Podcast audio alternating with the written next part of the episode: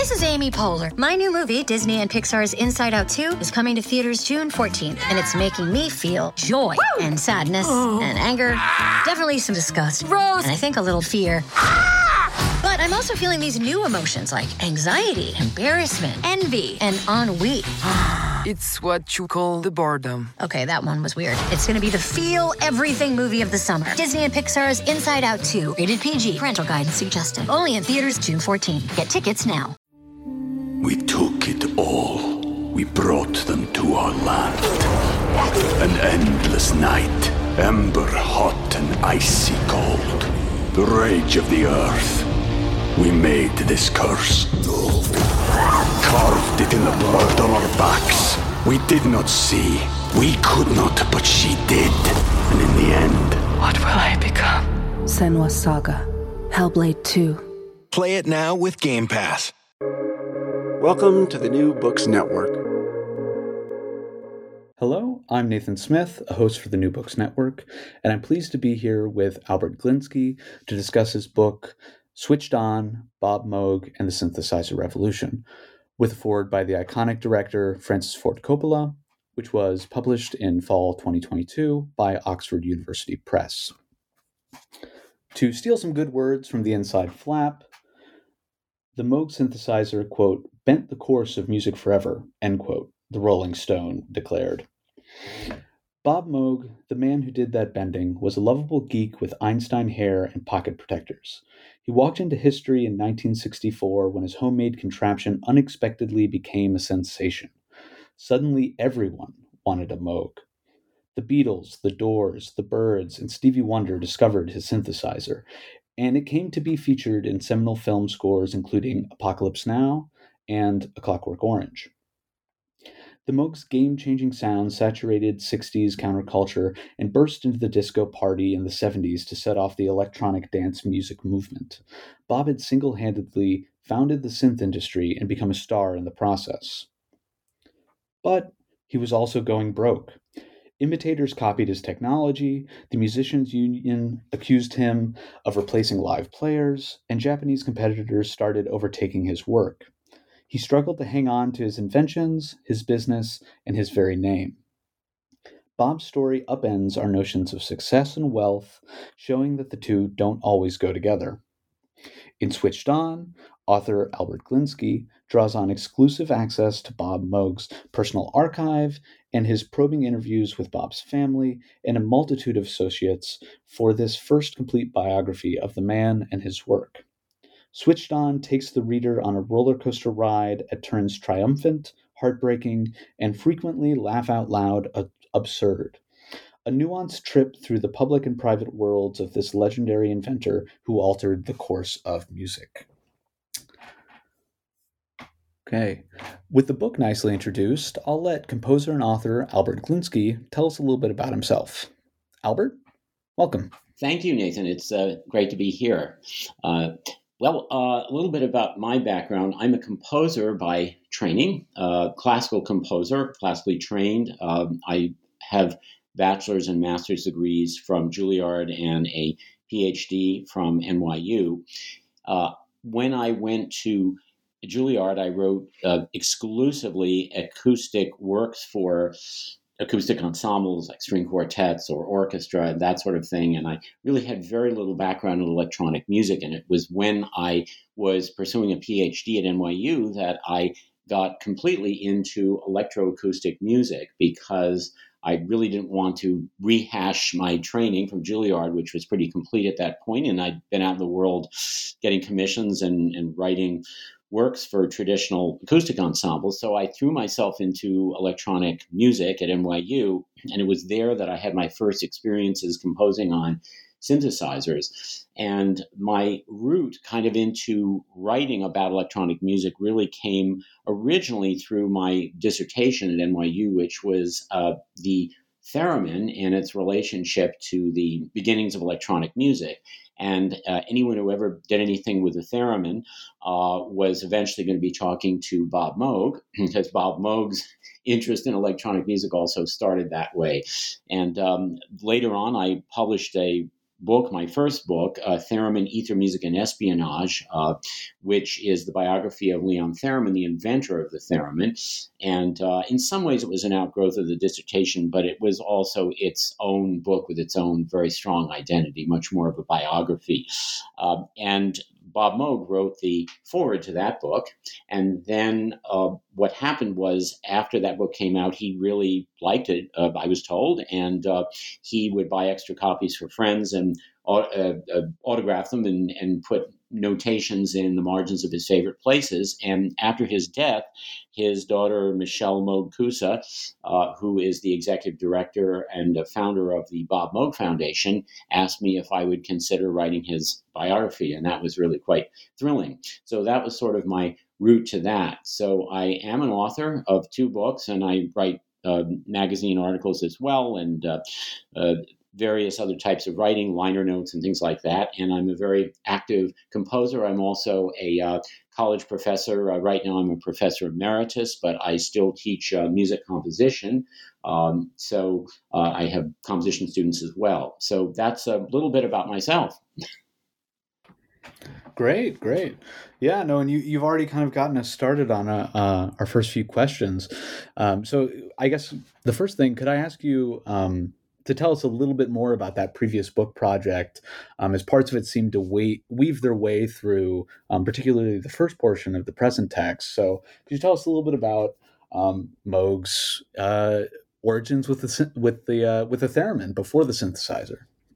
Uh, yes, well, uh, the theremin, of course, was really in many ways the beginning of the popular uh, consciousness when it comes to electronic music, because the theremin, for anyone who's ever seen one, uh, is the strangest interface of any instrument because you don't actually oh, yeah. touch it. you yeah. Move your hands in the electromagnetic fields around the two antennas. It's monophonic, so it only plays one note at a time, like a, a singing voice. And uh, uh, you control pitch with one hand and the volume with the other, and that's pretty much it. But people can do some pretty miraculous things with it. But back in the 1920s, when Leon Theremin introduced this, uh, it, it, just created a kind of hysteria in the music world. And while there were a lot of other people who were also uh, in parallel with him developing electronic devices from this early radio technology of tubes and uh, vacuum tubes and all of this, he was really the most prominent figure in that and really made a short uh, career of traveling around and showing it off. Uh, but he was also a spy, and so that book goes into a great bit of detail about his espionage work in the U.S. and, and later when he uh, went back to um, the Soviet Union. So uh, it's a it's a really big history because he lived through all the major uh, conflicts of the 20th century uh, and everything from the Russian Revolution to the Russian Civil War to World War One. Uh, course, he was originally born into Tsarist Russia, and then the um, the Great Depression and World War II and uh, the Cold War and uh, all the way up through Perestroika and everything. So the book is a huge a historical sweep and it covers all of that. Uh, but the theremin, the instrument itself, was also uh, at the heart of Bob Moog's original work, and it was the a sort of the symbol of how he got started in electronic music. Uh, so uh, that was a very uh, important through line, I think, to my second book. Um, it makes a lot of sense because um, Bob started out life making theremins and actually started his first company building theremins out of his basement, his I should say his parents' basement with his dad, and they formed the original R.A. Moog company back in 1954. So they were doing that when he was a college student, and he loved theremins and he kept building them. And how he got into the synthesizer came as a direct line from that. Yeah, no, beautiful. No, that's uh, and it, it's always it's always uh, interesting to to hear about when you know something like a pet project ends up being you know something that you can tweak and turn into something a little bit new. And he would you know as you as you write he publishes um some some of his like design tweaks and stuff like that. And he was very into the kind of uh um do it yourself type tinkering with electronics. So yeah no it, he seems to be a a central player there and a connective tissue between the two.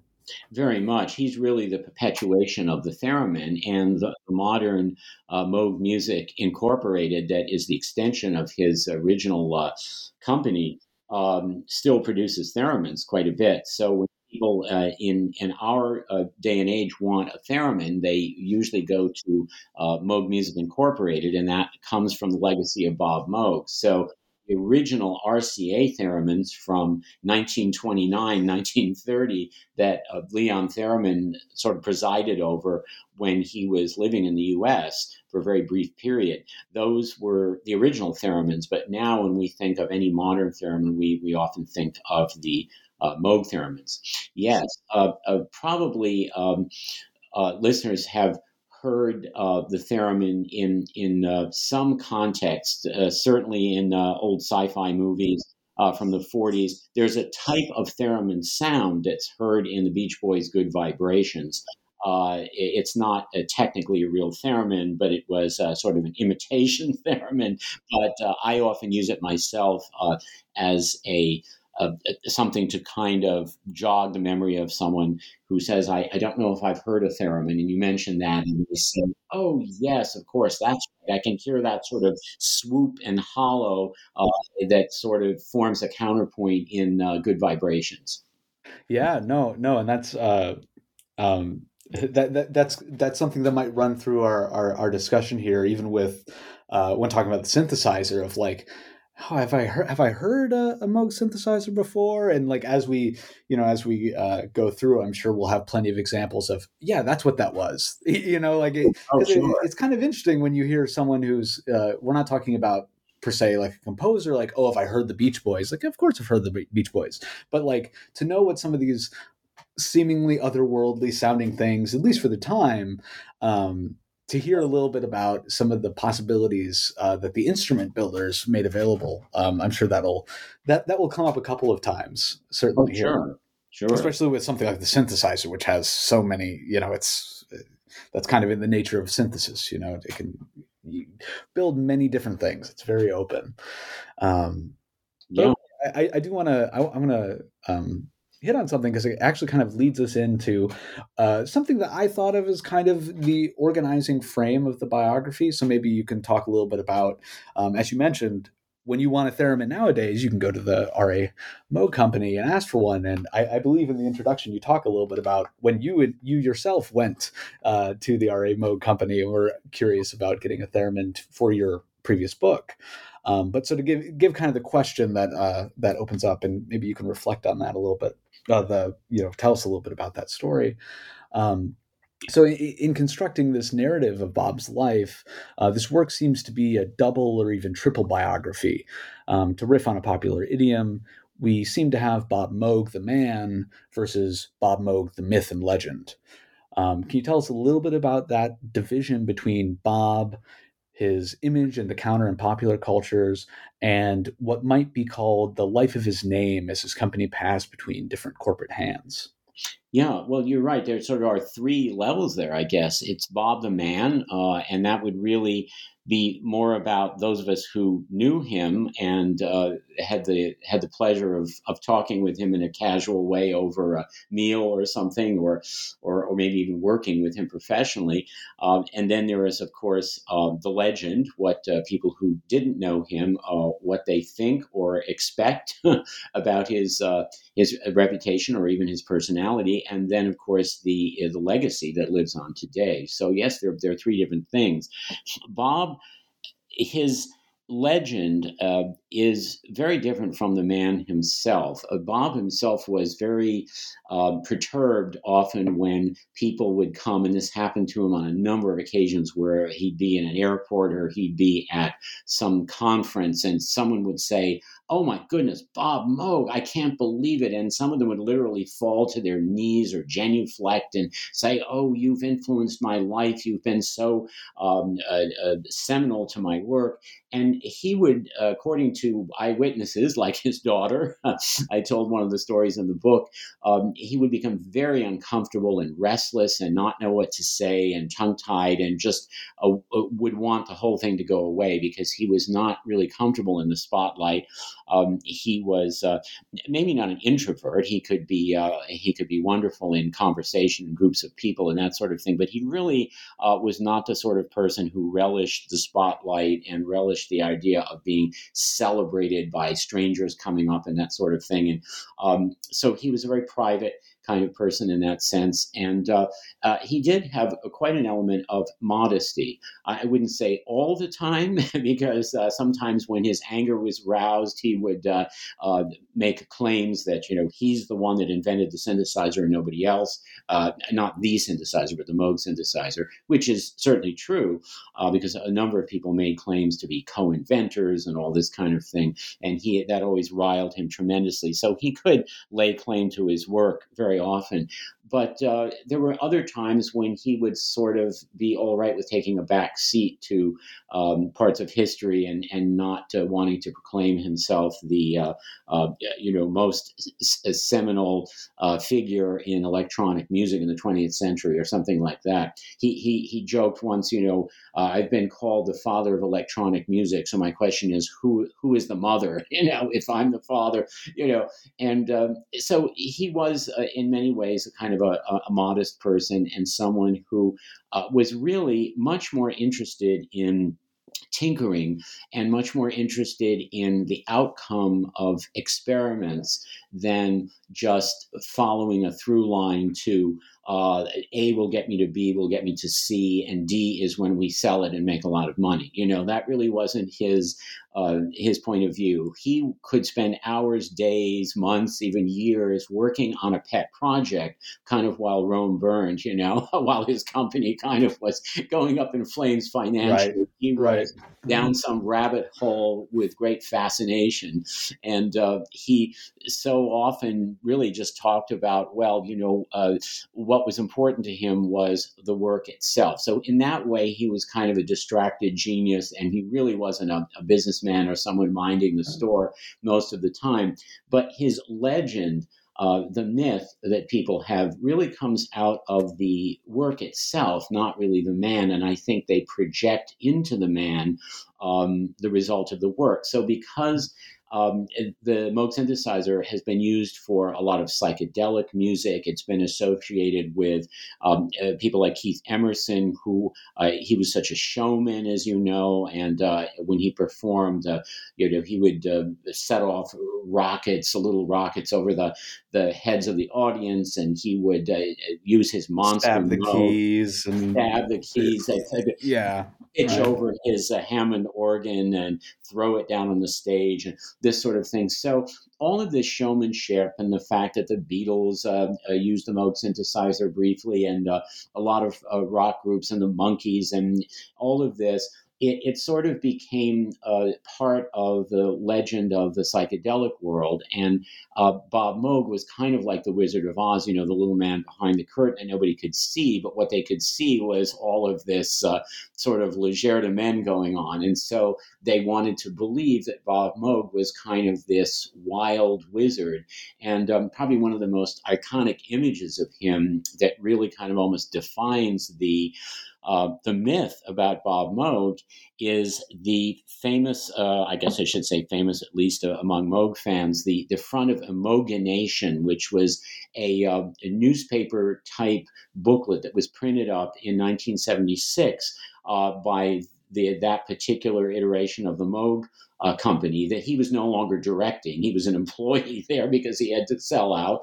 And uh, it, it was an advertising little booklet that was uh, used to take to conferences. And the image on the front, which has been made into a poster now by the um, uh, Bob Moog Foundation. It's it's a, a, beautiful image. It's sort of psychedelic colors, and it's it's a sort of Andy Warhol style um, version of his face, meaning that it's just like light and shadow. That's all it is. And then surrounding um, his face is this huge sort of cauliflower like uh, white puff that is his um, uh, traditional iconic hair, uh, sort of Einstein like hair. Uh, and in that are images that are supposed to be, I think, sort of uh, your trippy psychedelic images, airplanes, a, a rock group, you know, all sorts of things elephants, like elephants. circus elephants. Yeah, yeah. Exactly. Things flying around. And the idea is this is Bob Moog's head because he's he's the uh, musical guru of music, musical, uh,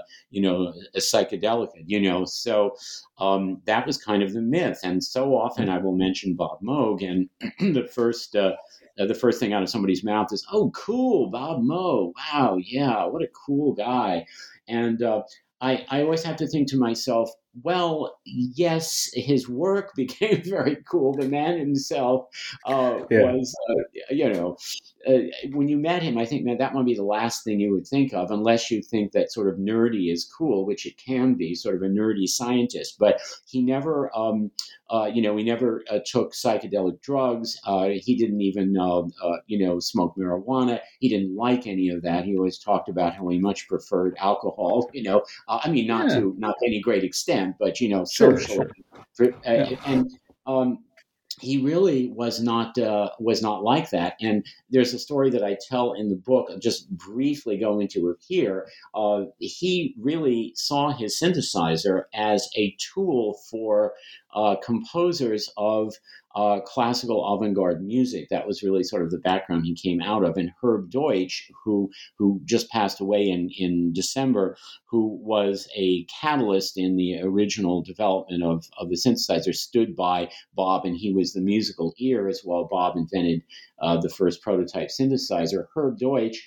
Uh, was a, a, avant-garde composer, also dabbled in some jazz as well, but really came to Bob with the idea of what sort of device could you put together for me that would allow me to avoid all of the usual problems with splicing tape and running the tape backwards and all of the uh, you know classical studio techniques that that um, you know people like Stockhausen used in the 1950s uh, and that sort of thing and kind of um, how, how could this be sort of um, uh, streamlined with pure electronics? And so Bob started out inventing what was the first prototype Moog synthesizer for a classical composer to make sounds, not necessarily chords or melodies. And uh, there was this big debate that they had, of course, over whether you should even attach a keyboard to it, a traditional black and white musical keyboard, because if you want to make the sound, uh, of uh, broken glass or you want to make white noise and you want to trigger that sound, you don't need to hit a B flat on a keyboard. you know, you can do right, that with right. all sorts of trigger buttons, devices, various things. So they debated. They eventually put a uh, a keyboard on it. Uh, so Bob started out with that way. Bob also loved attending conferences. He was a very big presence at the Audio Engineering Society, and that was the sort of thing he liked to do. He liked to publish journals journal articles. He gave away a lot of his early uh, ideas, including the very idea of the uh, uh, voltage controlled modular synthesizer, in an article that was published uh, just about a year after he had uh, invented the first prototype. So he was into conferences, journals, um, presenting, that sort of thing. And everything changed for him when in 1967 he delivered uh, personally the first Moog synthesizer out to the West Coast, to Los Angeles, to his first cu- uh, customer west of the Rockies. And he just innocently went out there. It was another Audio Engineering Society conference, and he was displaying his wares. And um, uh, along came a fellow named Paul Beaver, who figures largely in the book, and uh, he was a um, wonderful freelance musician uh, in LA who also uh, rented out all sorts of exotic instruments, including theremins and everything, and often came along and played them for film scores and recordings and everything. And he was involved in the sort of uh, um, LA music scene that was starting to move toward early psychedelic recordings. And at that particular moment, they were finishing up a recording called the Zodiac Cosmic Sounds.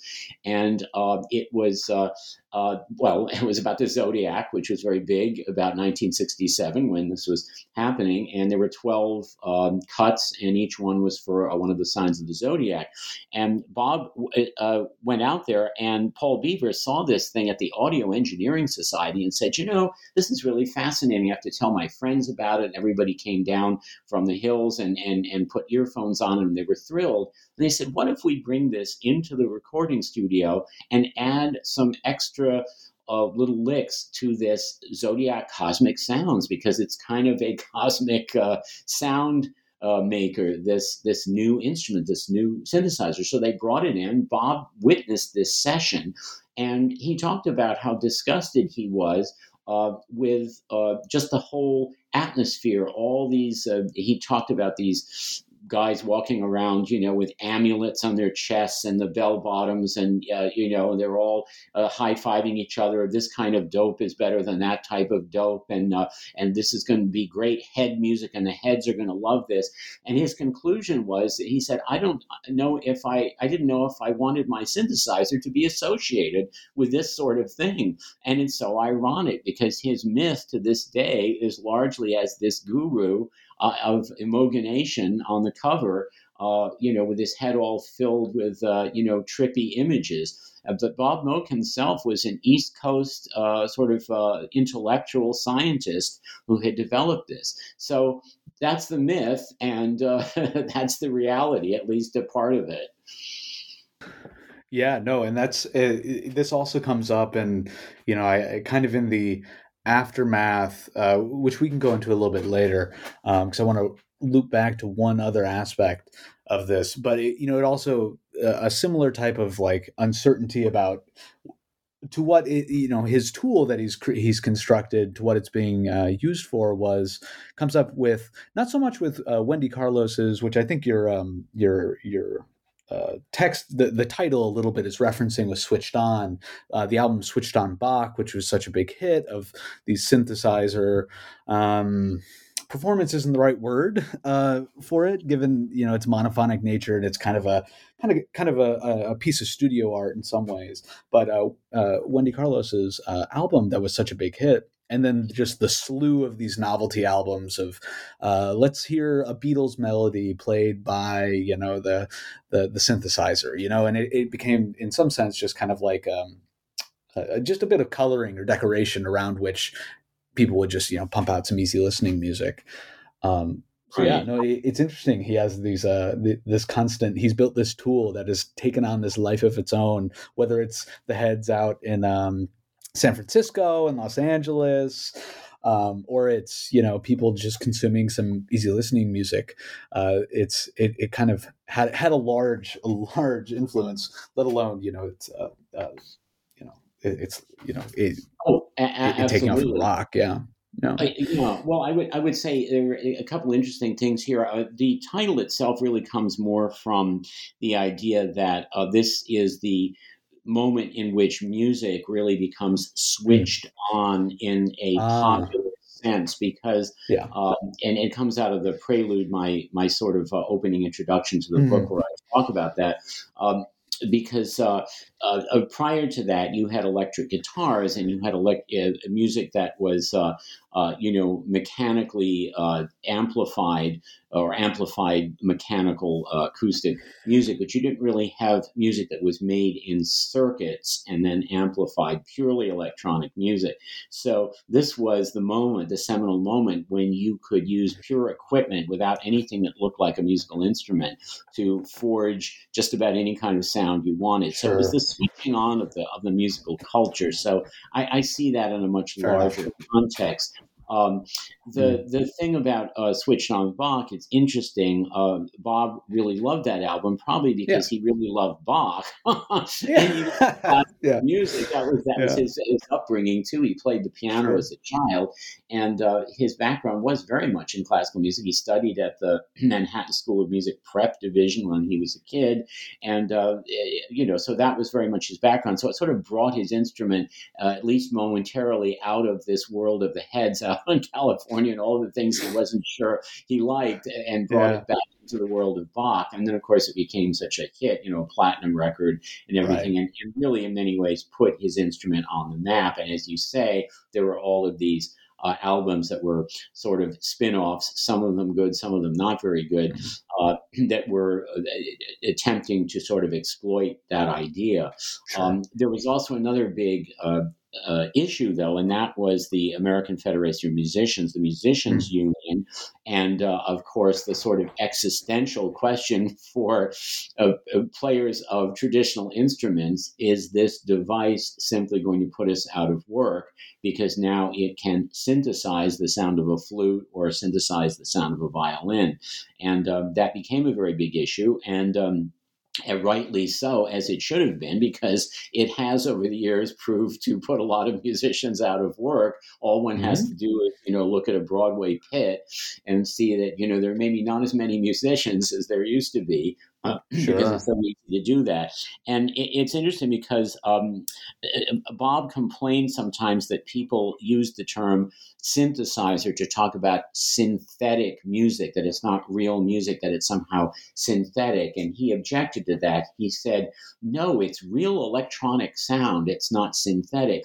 But I think if you dig deeper into uh, that uh, sort of etymology of that, you see that Oh, well, yes, but you see, people are still thinking in terms of traditional instruments. So when they hear a synthesizer, they think, oh, yes, that sound is kind of like a flute. It's like a synthesized flute, or it's a synthesized uh, piano, or it's a synthesized this or that. So for them, it's synthetic. It's like, uh, uh, you know, cherry lifesavers as opposed to eating a real cherry. You know, it's a sort of uh, imitation of the real thing but that was originally never Bob's intention. So that's what he meant by it's not fake or synthetic anything. They're real electronic sounds. So Sure. it depends on how you look at it. The, the American Federation of Musicians was not looking at it as uh, you know creative sound making that you could now uh, you know an ad house could go in and make an ad for coffee and have the sound Sure. of uh, you know uh, a, a a lush orchestra or whatever. Yeah. Yeah, there. Uh, Oh. what people are thinking of is how many musicians can I replace with this one Yeah. device? You know, Sure, sure. No, and that and that that's always a, an an interesting aspect with the um the decision on whether to use a keyboard or not. Because if I'm not mistaken, the Buchla, another synthesizer from the West Coast, uh, I, I can't remember his first name. Buchla. uh, Don Don Buchla. Don yeah. Buchla. Thank you. They they didn't go for a uh, a keyboard controller. Is that correct? That is correct. And um, the reason for that, I think, is that uh, Don Buchla was not really thinking in the same terms. Uh, he was very interested much more in avant garde sounds. He himself had composed uh, some music uh, using musique concrète, those same early techniques that Herb Deutsch had been using when he came to Bob Moog and said, What can we do to streamline this very tedious process of working with magnetic tape and razor blades to cut it up and chop it up into pieces and piece it back together in a different order and all this? Can we do this all electronically? and so Don Buchla was looking for the same sort of um, solution, but he was doing it more almost as a personal thing for himself and for the San Francisco Tape Music Center, where he um, was really building this thing for them uh, to use for the composers there. And it, it was more for avant garde sounds. He liked to perform on his synthesizer himself, uh, and he would do these sort of wild improvisations that were not based in uh, chord progressions or melodies or anything. They were more a progression of sounds and effects and things like that. So a keyboard for him was really um, counterintuitive. And he came back to the same question that, that Bob and Herb wrestled with originally was if you do put a keyboard on a synthesizer and uh, uh, you know a device that can make just about any sound if uh, if you're clever enough and if you have a sophisticated enough um, uh, synthesizer, uh, does it make sense to sort of uh, put this symbol of Western musical progress uh, of white and black keys, you know, that run all the way back to Sure. you know the medieval period does does it make sense to do that what are we saying about this i Mhm. think what Bob and Herb thought was, well, we're saying to people, potential buyers, this is a musical instrument because Sure. without the keyboard, it could be the cockpit of a jumbo jet. You know? Absolutely. Yeah. It, that's all it is. And it was very off putting, I think, to musicians. Musicians would look at that and go, well, I, I'm not really an engineer. I don't really yeah. understand that, but put a keyboard on it, and then immediately people want to, if they have any keyboard technique at all, they want to touch the keyboard and play Yeah. a melody on it or some chords.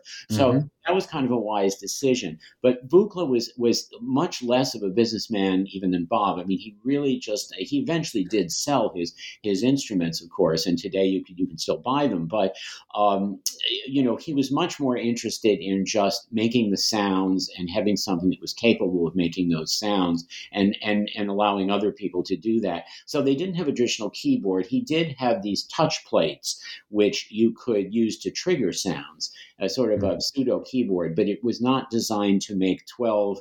Uh, you know, pitches in equal temperament per octave. Yeah, you know, right. It wasn't designed for anything like that. It was really, again, just triggers Yeah. because with any electronic instrument, that I guess that's the term we we tend to use. Uh, something that triggers the sound that sets it off, and it could Sure. be anything: a foot pedal, a push button, even a theremin. You know, you move Mhm. your hand in the electromagnetic field next to a, uh theremin antenna, and the theremin can be midied up to any electronic device. Modern theremins can, and uh, it will trigger or set off the sound and control it that way. So um, you know, so that was a really big decision. But you're absolutely right. Buchla decided not to, uh, but Bob Moog decided to put the um, keyboard on it.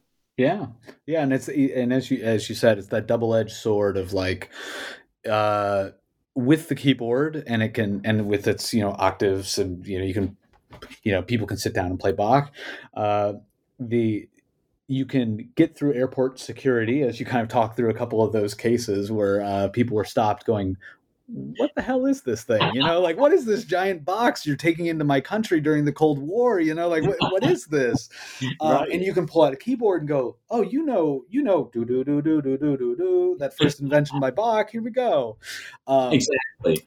but it's it's the double edged sword of familiarity, but also what's the first thing someone does when they sit down to this thing? They go do do do do do do do do, you know, and it's Right. it's it has its own limitations, but also its familiarity. It, yeah, it's a it's it's a complex issue that at least these two d- uh, diverted a little bit in how they ended up uh, approaching it. Yeah, yeah, very Mm. much. I was wondering if we could uh, uh, loop back a little bit. So we've talked about um, his the myth and legend uh, in the counterculture, but another like interesting uh, thread in your book is this question of. Uh, I guess for this isn't quite uh, the most eloquent way of saying it, but was Bob a bad businessman? Um, and how after you know with some of these financial difficulties that he found himself in, eventually having to sell his company, but still kind of being in this weird liminal space where they kept him on. They wanted his name. They wanted his. They wanted his fame. You know, they wanted to be able to stick his name on whatever keyboard they made, whether his hands ever had any uh, intervention in it. And he, he seems to have spent a good deal of the second half of his life kind of in this weird on call position where it's just like when you know when when people are selling the business they want to sell him as well as like this kind of adjacent you know uh, expertise despite him not necessarily you know working on all of the new products that were coming out. So could you talk a little bit about that Oh. or, or i guess the in your introduction even you you kind of talk about the split between uh, or in the the opening blurb um upends the story of success and wealth you know like this automatic assumption that he must be you know he's so popular that he's so successful and all these other things but there's a lot going on um, as the as his business changed hands and his role in the various uh, corporations We took it all. We brought them to our land. An endless night, ember hot and icy cold. The rage of the earth.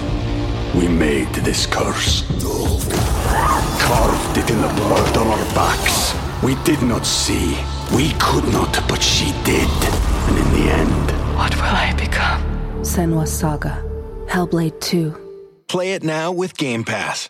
Very much. I, I think of the Moog story as being really um, a sort of iconic uh, it, when it comes to the idea of entrepreneurs and startups and this sort of thing. And it really um, cuts to the heart of what it means to start a brand new business. This wasn't just a brand new business he was starting, this was a brand new field. You know, this was something completely new uh, that nobody had any experience with. And he was feeling his way through this thing. And um, it, it, all started because he just brought a prototype, the one that he had thrown together for Herb Deutsch. He brought it to the Audio Engineering Society to display it I always like to say the way people bring a, a, pie to a state fair, you know, these are my prize pies here. And he was simply displaying it for people to look at as a curiosity. And the next thing he knew, he had uh, uh, an, an ad, very prominent advertising composer come up and say, you know, I'll take one of those and two of those. And a choreographer who was writing his own music, Alwin Nikolais, said, yes, uh, he was the first one to come up and say, I'll take two of those and one of those. And Bob just thought to himself, oh, I, I guess I'm in business. and he didn't realize that people really wanted this. And that's really how he got into business. And then the demand started to um, really explode. But the problem was that now he was stuck producing these things with hundreds of parts that were very expensive, very labor intensive. And uh, then there's this whole uh, profit margin question of how much do you have to charge to be able to support a brand new business that's untested and has um, uh, no precedence whatsoever. And he was feeling his way. So he was constantly losing money. And um, as I said in the book at one point, uh, each synthesizer was kind of almost like a gift uh, to the purchaser because the purchaser had no idea what went into this. And uh, it was very hard for him to sustain a business. He was the first one out in the field. It was very, very difficult. So he produced wonderful instruments, but at a cost, uh, usually at a cost to him, and it was it was very very difficult. So yes, he eventually uh, had to sell his company. Uh, and uh, it, it, went through several different buyers, one passing on to another, and uh, it eventually wound up with this big uh, Norlin corporation. And Bob was relegated to an employee within his own company, where he actually was subjected to uh, various kinds of uh, like report card reports, you know, where a supervisor would check off boxes, you know, exceeds expectations or, you know, this kind of thing. And, you know, didn't, he didn't always get great marks. And it was just, it was very humiliating.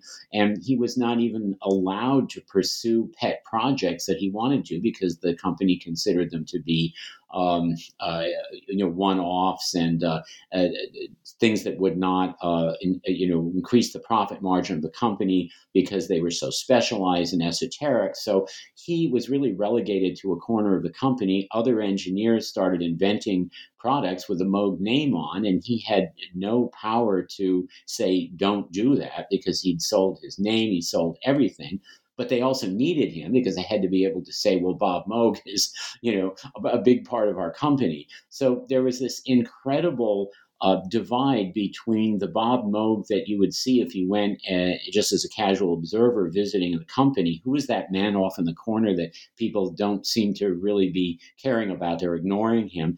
And then the Bob Moog that the company itself would put on the front of the amalgamation booklet and who touted all the way through the booklet about how Bob Moog is so amazing and look at the incredible team he's put together and all of this, which of course was just uh, nonsense. You know, I mean, it wasn't. He didn't put the team together at all. So there were these two Bob Moogs. You know, the one that uh, had done very poorly in business, uh, largely through no fault of his own, some somewhat of fault of his own because he went down rabbit holes, uh, and then the Bob Moog that uh, the world saw and they thought, oh, Moog, yes, like like IBM or AT and T, yeah, so multi-million dollar corporation for sure, with all those fine instruments. So it, it really was a, a, a quite a, um, a divide between those two worlds.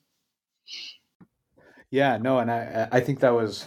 Uh, there's there's one moment where you're you're discussing it's the changing hands. I think to Norlin, um, yes. from wait wait. Well, uh, uh, Bill Waytena, right? Who was the uh, yes, yeah. you know venture capitalist who had originally sure. purchased it from Bob.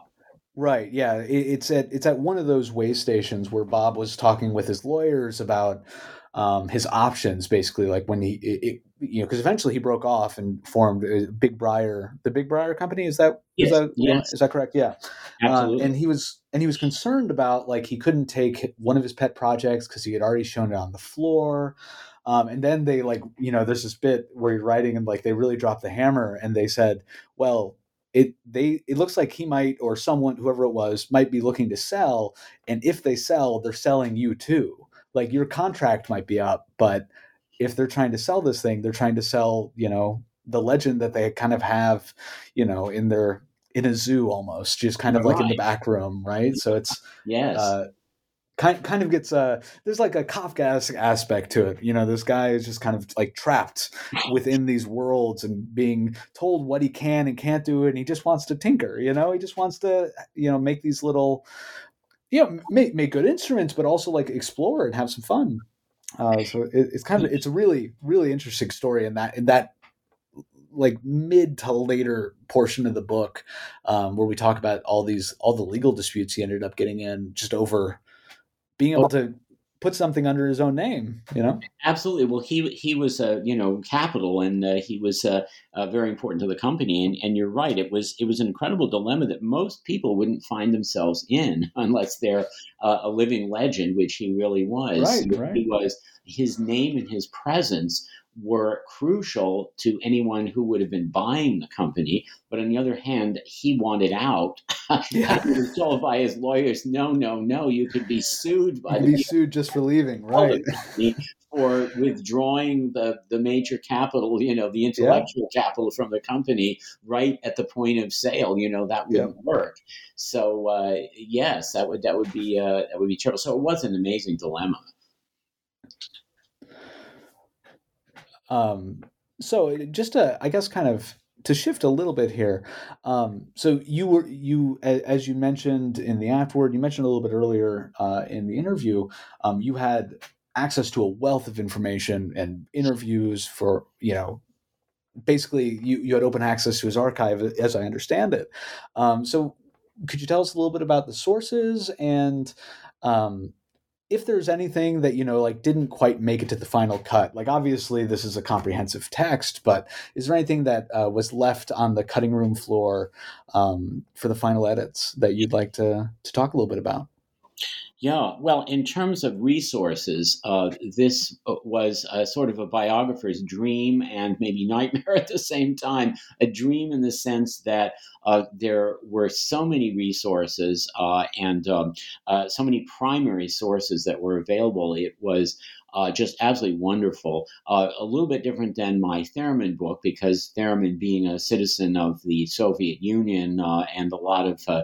uh, you know KGB files and things that uh, to this day still haven't been released, and the fact that he had his whole espionage background and all of that meant that there were much more limited resources. Um, I did have a lot of resources for that book, but nothing compared with this. This was just unbelievable, so thrilling, but a bit of a nightmare because you confront all of this and you sort of see the years of your life of you looking at this thinking oh my goodness what what will it take to go through all of this and uh, sift through it all? And so there were a, a huge number of resources. The main uh, resources came uh, from the family um, because uh, a lot of things, well, nothing had been really archived at the point uh, where my wife and I went down and uh, spent a lot of time in Asheville, North Carolina, which is Moog Central. It's where the Bob Moog Foundation is located. It was where Bob had his uh, factories uh, after he left the Buffalo, New York area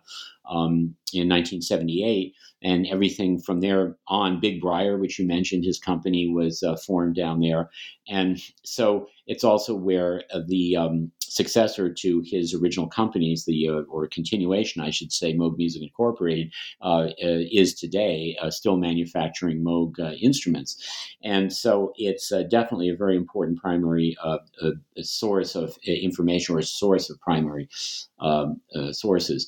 And uh, so it was his family, uh, very largely, and then, of course, all of the people who were still living at the time, a number of whom have uh, have passed on, unfortunately. But uh, um, so many people to interview and so much paper. Um, I mentioned in the book that uh, my wife and I calculated that on one trip alone to Asheville, we came home with about 8,000 photocopies of uh, documents, and that was uh, not to include a number of other trips and lots of scanning and uh, photographing and all sorts of things just of documents, and not just from there, but there were documents from a lot of other sources as well, of course, including uh, private collections and um, uh, scrapbooks and, and, memorabilia from a lot of the people that uh, I interviewed. So uh, there, there were so many resources. So it was very, very um, uh, intimidating. But at the same time, uh, it was a real process to put it together. And my wife, uh, Linda Kobler, worked very closely with me on this all through the 12 years that it took to bring this to the finish line. And um, so it, it, involved a tremendous amount of research and a, lot of it I haven't even mentioned, you know, but uh, those were some of the, the major sources. And uh, I had I had um, research assistants uh, as uh, a, um, a, research um, fellow uh, at my university uh, at the time, and they were also working on things. And so it, it involved uh, quite a few people, and the acknowledgments of the book really, really, uh, hopefully credits all of them. Uh, there were uh, roughly about 65 interviews, and um, many of those happened over multiple days, meaning that you know we would stay overnight in a particular location and do two days worth of interviews. the longest one was with Michelle Moog Koussa, Bob's daughter and executive director of the Bob Moog Foundation. That was a 13 logged in at 13 hours, and that was only part of it because I also did extensive interviews with her down in Asheville as well. Uh, these uh, 13 hours were done. Uh, actually, she came and, and stayed at our house, so uh, it, that's sort of typical. So when I say interviews, I don't just mean you know a half an hour interview with someone to to get the sort of uh, uh, general details. I mean really digging very very deep.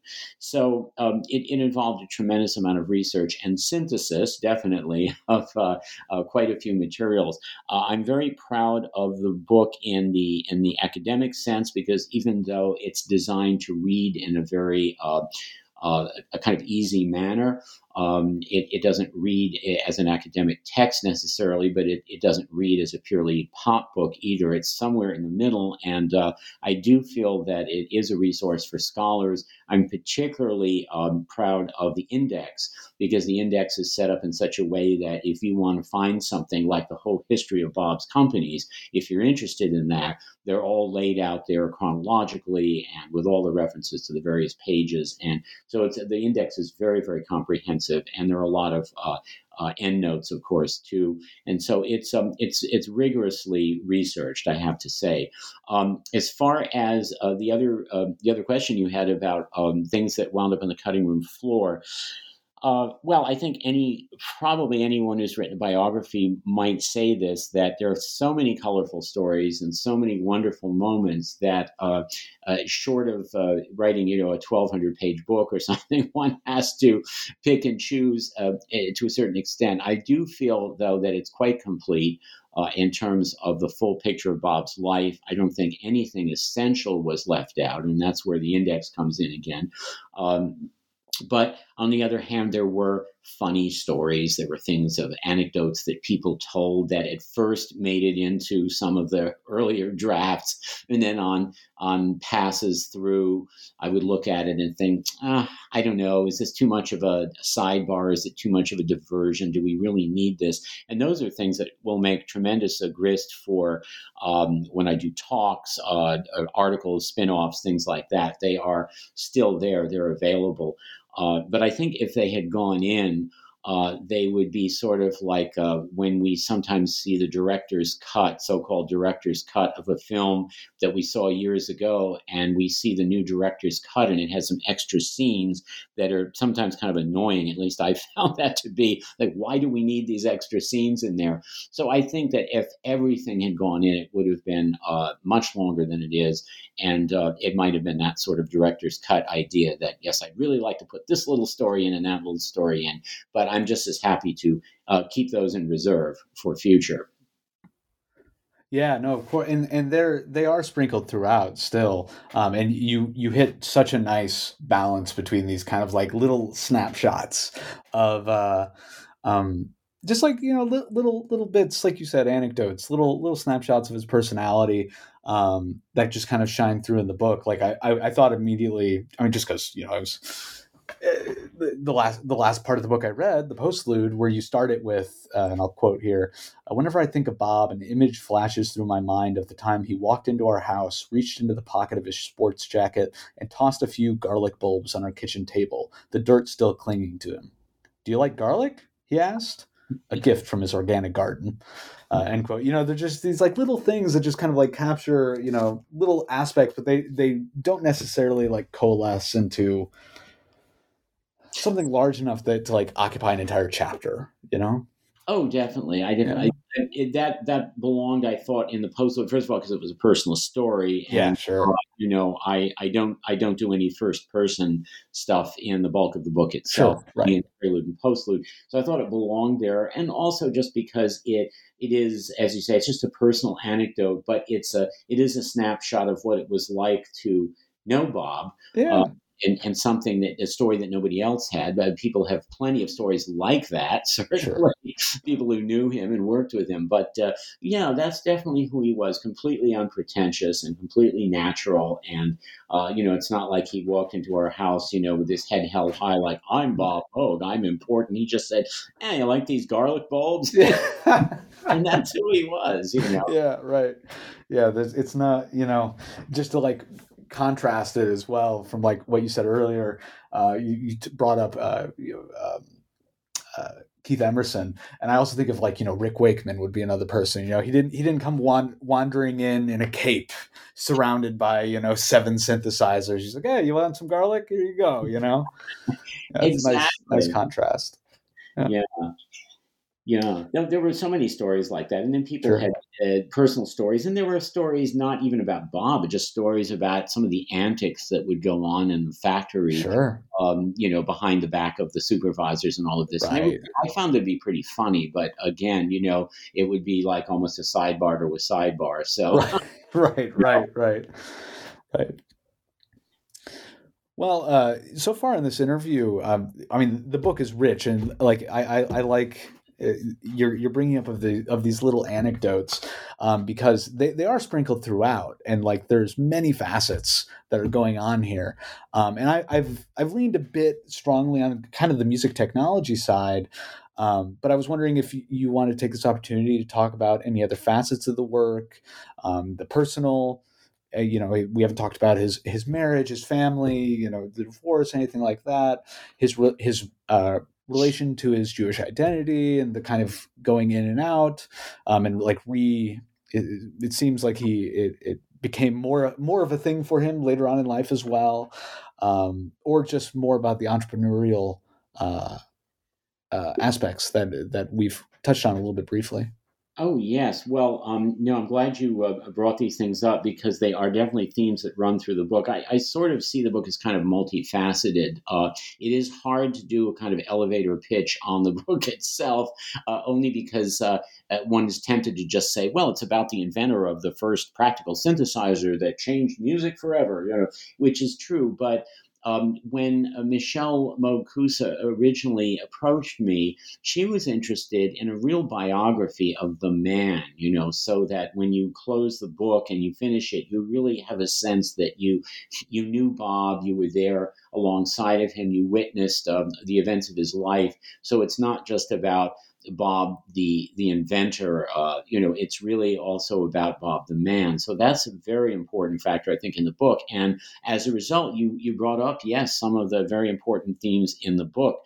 Um, one of the themes, of course, is um, the typical idea that uh, what support system surrounds genius. You know, can genius uh, exist on its own, sort of in a vacuum, or does it need to have a large support system around it? And the first support system is often the family, and the family often becomes uh, collateral damage to the genius, to the work. And in Bob's case, that was certainly the case. There were a lot of problems. And uh, one other theme that uh, runs through the book uh, which is very important, is um, his wife Shirley's role in his life and the life of their family. And I bring in very early on uh, in the book, fairly early on, um, the book of the um, a very uh, groundbreaking book of Betty Friedan, uh, The Feminine Mystique, uh, which came out right around the time that. Um, uh, his wife Shirley had had their second child, and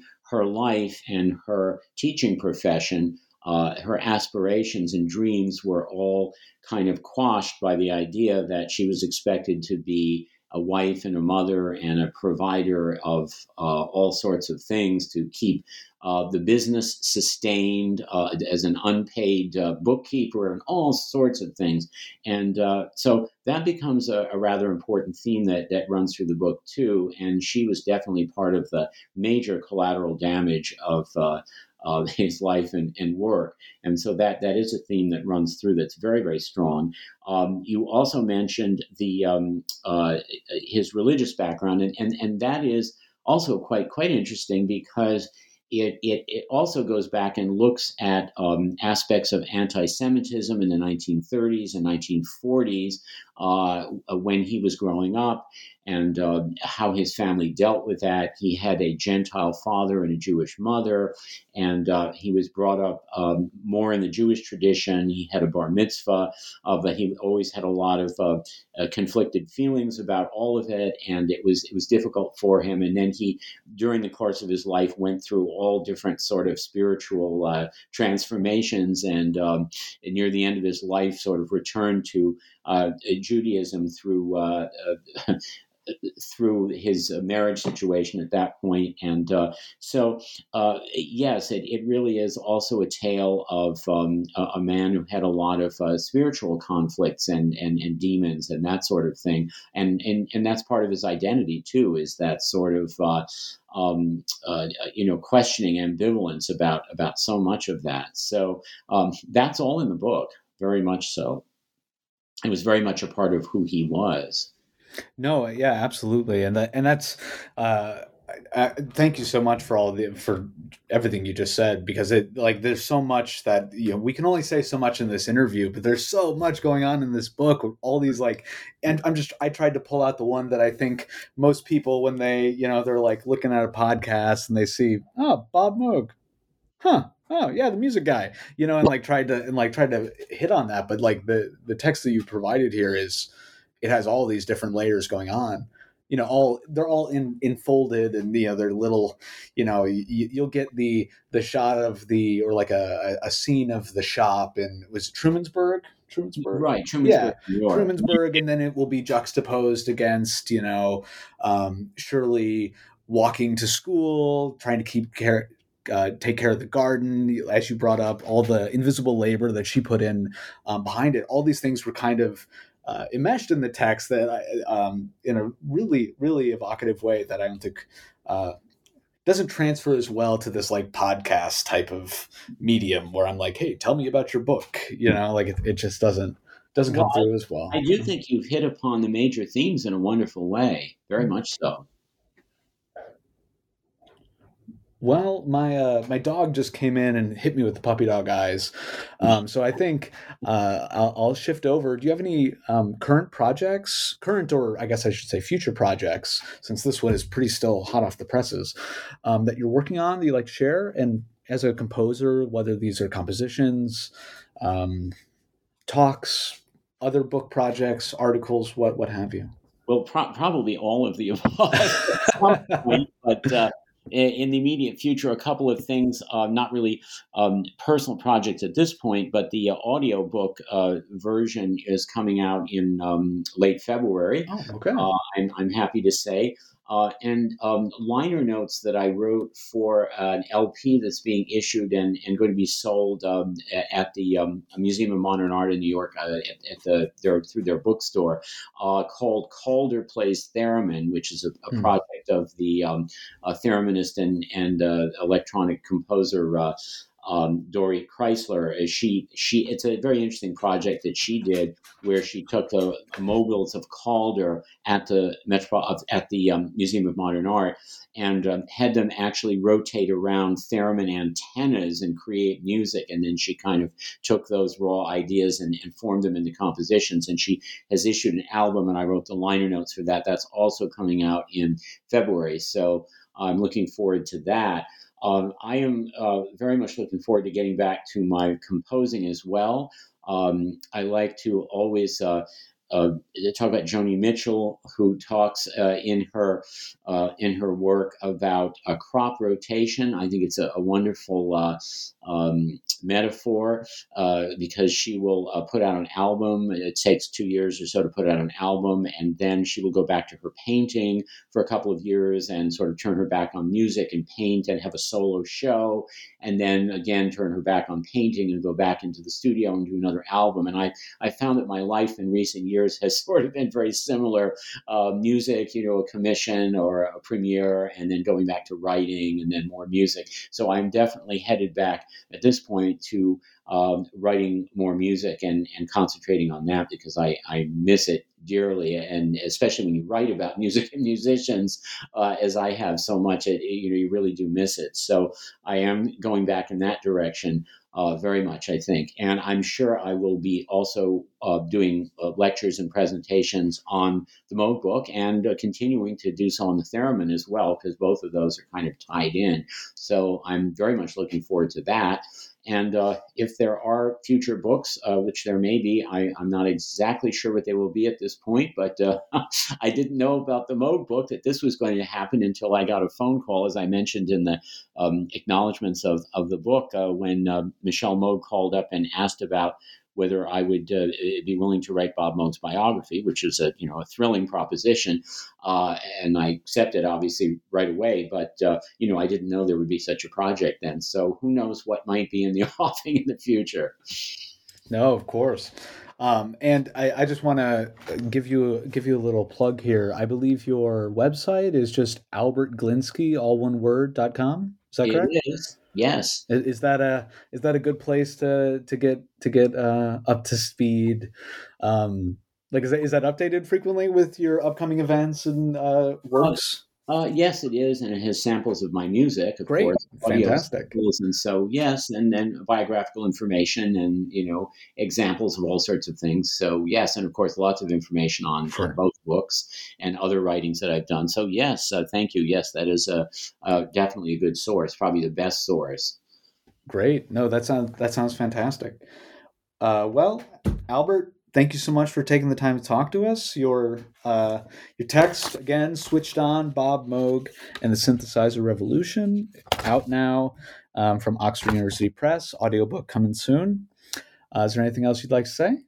Yes, I think since you said that, it just sure. occurred to me that uh, uh, yes, I didn't have a chance to, to, just mention Francis Ford Coppola. The fact ah, that of course he wrote the um, foreword to the book, and um, the reason uh, for his writing the foreword is that uh, Apocalypse Now, uh, one of his, of course, great uh, iconic films, uh, was groundbreaking in its use of a score that uh, involved the synthesizer so so specifically, and the Moog synthesizer, and so he is really a very big part of uh, synthesizer history along with everything else uh, that he's broken ground on. So um, it seemed very appropriate that he would be the one uh, to write the foreword to the book. So um, that's another aspect to the book. It's the first thing people will read when they uh, crack the cover. So it's sort of the um, the entree into the book, and it it, it shows the reader uh, one aspect that uh, that readers may know about, you know, who may have seen that film. Oh, yes, of course, the wop wop of those helicopter blades in the beginning, mm-hmm. sort of thing. The the synthesizer used to sort of be a halfway point between music and sound effects. Really, uh, right. uh, quite fascinating. Yeah, you you have quite the. Uh you, have quite the, the the company here on the forewords to your books. You know, the first one you had Bob Moog, and now you have Francis Ford Coppola. Yeah, well, it's uh, yeah, it's been it's been tremendous. It's yeah, wonderful. well, I, I want to thank you also for your uh, very insightful questions and uh, and uh, um, uh, probing ideas, which really got to the heart, I think, of uh, what the book uh, is for anyone listening. No, thank you. It was a they were I can say on my end it was super easy to come up with them. They they they shine like they shine themselves in the book. You know, there's not a lot of dig like deep diving for these. You really eh, you have a you know it's an excellent book you, know like where you want that perfect balance of you know you want to make sure everything's laid out there but you also want it to be readable but you also don't want to like just have meandering like you it, it was an excellent expertly constructed book so you made you made my job very easy oh well thank you of course. i really appreciate it yeah well all right albert thank Great. you for talking with us Great. Thank you so much, Nathan. Appreciate it.